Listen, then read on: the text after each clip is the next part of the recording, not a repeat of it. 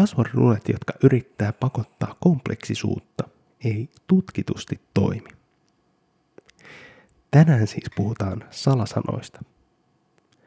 Mulle tuli eteen tällainen NIST, eli Jenkkilän virasto, joka tarkoittaa National Institute of Standards and Technology. Ja heillä on tällainen julkaisu, joka käsittelee muun muassa salasanoja. Tai itse asiassa heidän otsikon alla Memorized Secrets löytyy nämä salasanat. Se sisältää sekä salasanat että PIN-koodit, mutta mä puhun nyt pelkästään salasanoista, koska ne on aika samanlaiset konseptit. Jotain, mitä ihmisen pitää muistaa, että se pääsee vaikka joku systeemiin sisään.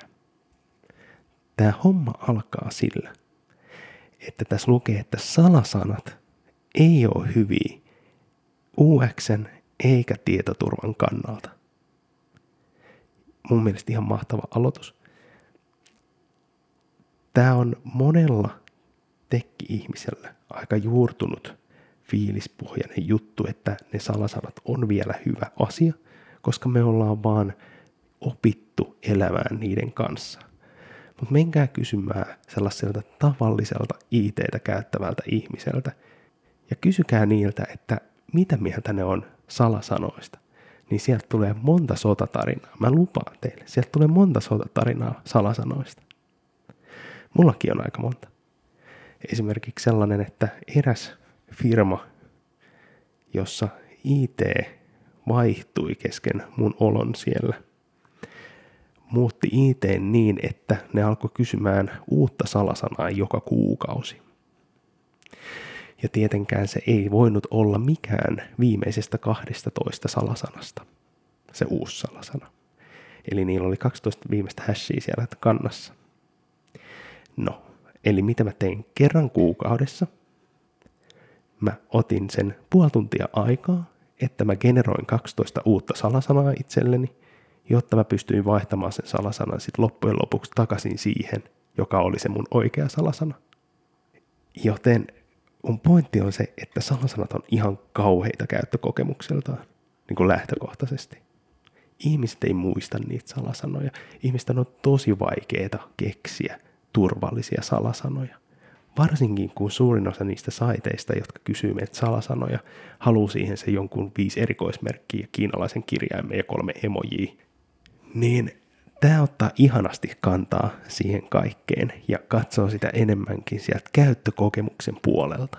Koska se käyttökokemus on myös sitä, kun ei katsota pelkästään sitä järjestelmää, vaan katsotaan, miten ihmiset käyttää näitä järjestelmiä, niin se ihminen on yleensä se heikoin lenkki. Ja ihmiset on tosi hyviä siinä, että ne yrittää olla laiskoja. Jos sä annat ihmisille liian paljon sellaisia vaikeita juttuja, niin sä voit olla varma, että ne tekee kaikkensa, että ne pääsee niiden ongelmien läpi ja yli ja ympäri. Me ollaan sellaisia ongelmanratkaisijoita kaikki. No mutta anyway, mä en lue tosiaankaan tätä koko julkaisua. Tässä on vaan muutama pointti, mitä mä haluan tuoda, koska tämä on, nämä vaan niin hyvin. Ensimmäinen mikä niin kuin on aika bold statement mun mielestä tässä on se, että nämä sanoo, että password rulet, jotka yrittää pakottaa kompleksisuutta, ei tutkitusti toimi. Ja siis tämähän on just se, että kun sä laitat siihen sen, että tämän salasanan pitää sisältää yksi iso kirjain, yksi erikoismerkki ja yksi numero, niin mitä ihminen tekee?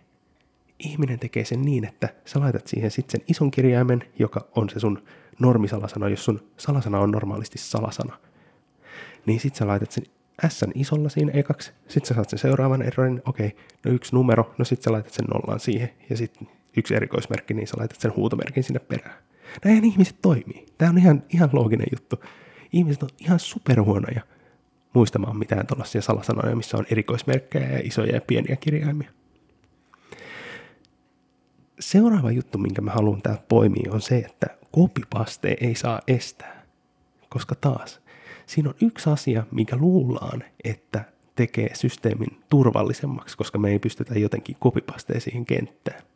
Se on esimerkiksi Webaformissa tosi helppo ottaa. Se on vaan se joku on-paste on return false vai mikä, mikä se oli se snippetti. Mutta hyvänen aika sentään. Jos siinä ihmisellä on joku sellainen suht turvallinen tapa tehdä se turvallinen salasana, vaikka joku password manageri, Ja sitten kun sulla on disabloitu vaikka selaimen lisäosat, koska IT, niin sit sun pitää niinku käydä kopipasteemassa se turvallinen salasana sieltä password managerista. Ja jos sä estät sen, niin silloin sä et voi luoda sellaista turvallista salasanaa sinne password manageriin, vaan sun pitää luoda sellainen salasana, minkä sä ihmisenä pystyt muistamaan siihen palveluun. Ihan vaan sen takia, että sä poistit sen kopipaste mahdollisuuden siihen salasanakenttään. Ihan järjetöntä. Kun siis ajatellaan tätä koko prosessia, kun ajatellaan, että siinä on ihminen käyttämässä sitä, niin totta kai se ihminen haluaa pastea sen salasanan siihen, koska sillä voi olla syynsä. Ja seuraava asia, minkä mä haluan täältä poimia, on se, että salasanan pitäisi antaa olla vähintään 64 merkkiä pitkiä.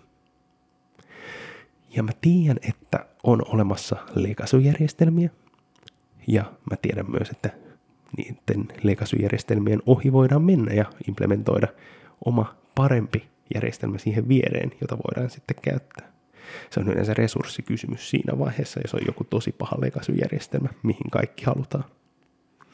Mä tiedän myös, että jossain vaiheessa argumentoitiin siitä, että jos sulla on tosi kompleksi se hashausfunktio, eli senhän pitäisi olla sen hashausfunktion, joka hashaa sen sun salasanan sellaiseksi turvalliseksi, että sä et voi vuotaa sitä oikeita salasanaa sieltä, niin että sen pitäisi olla tarpeeksi kompleksi, että sitä ei pysty niin kuin järkevästi brute forcea sit, sit salasanaa, vaikka sen saisikin sen hashin sieltä.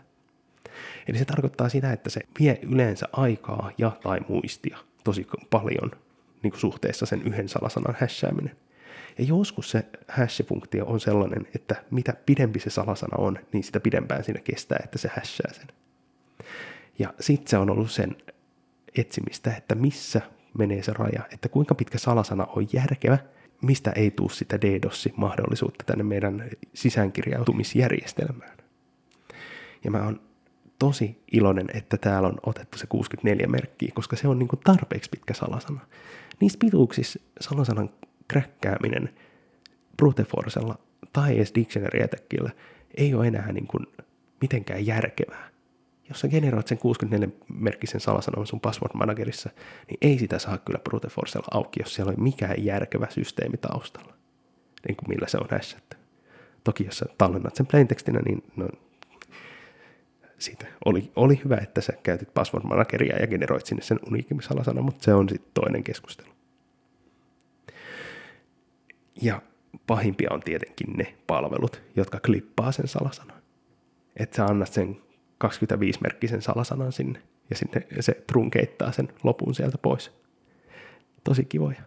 Esimerkiksi eräs suomalainen tosi tunnettu huutokauppasivusto teki tälle pitkän aikaa. Tosi kiva. en halua takertua tähän huutokauppasaittiin. Salasanaa ei pitäisi vaatia vaihtamaan tietyin väliajoin. Eli kun tämä just tämä mun oma keissi, että kerran kuussa piti alkaa vaihtaa salasanaa. Ei todellakaan olla vaihtamaan kerran kuukaudessa salasanaa sellaiseen promptiin, joka tulee ennen kuin mä pääsen muun salasanamanageriin, niin password manageriin kiinni, eli siihen Windows logini. En todellakaan vaihda kerran kuukaudessa.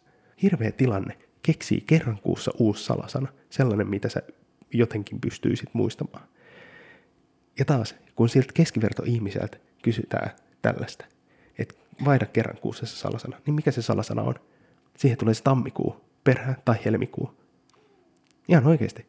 Tai sitten 010203 kuukauden mukaan, jos se kerran kuussa pitää vaihtaa.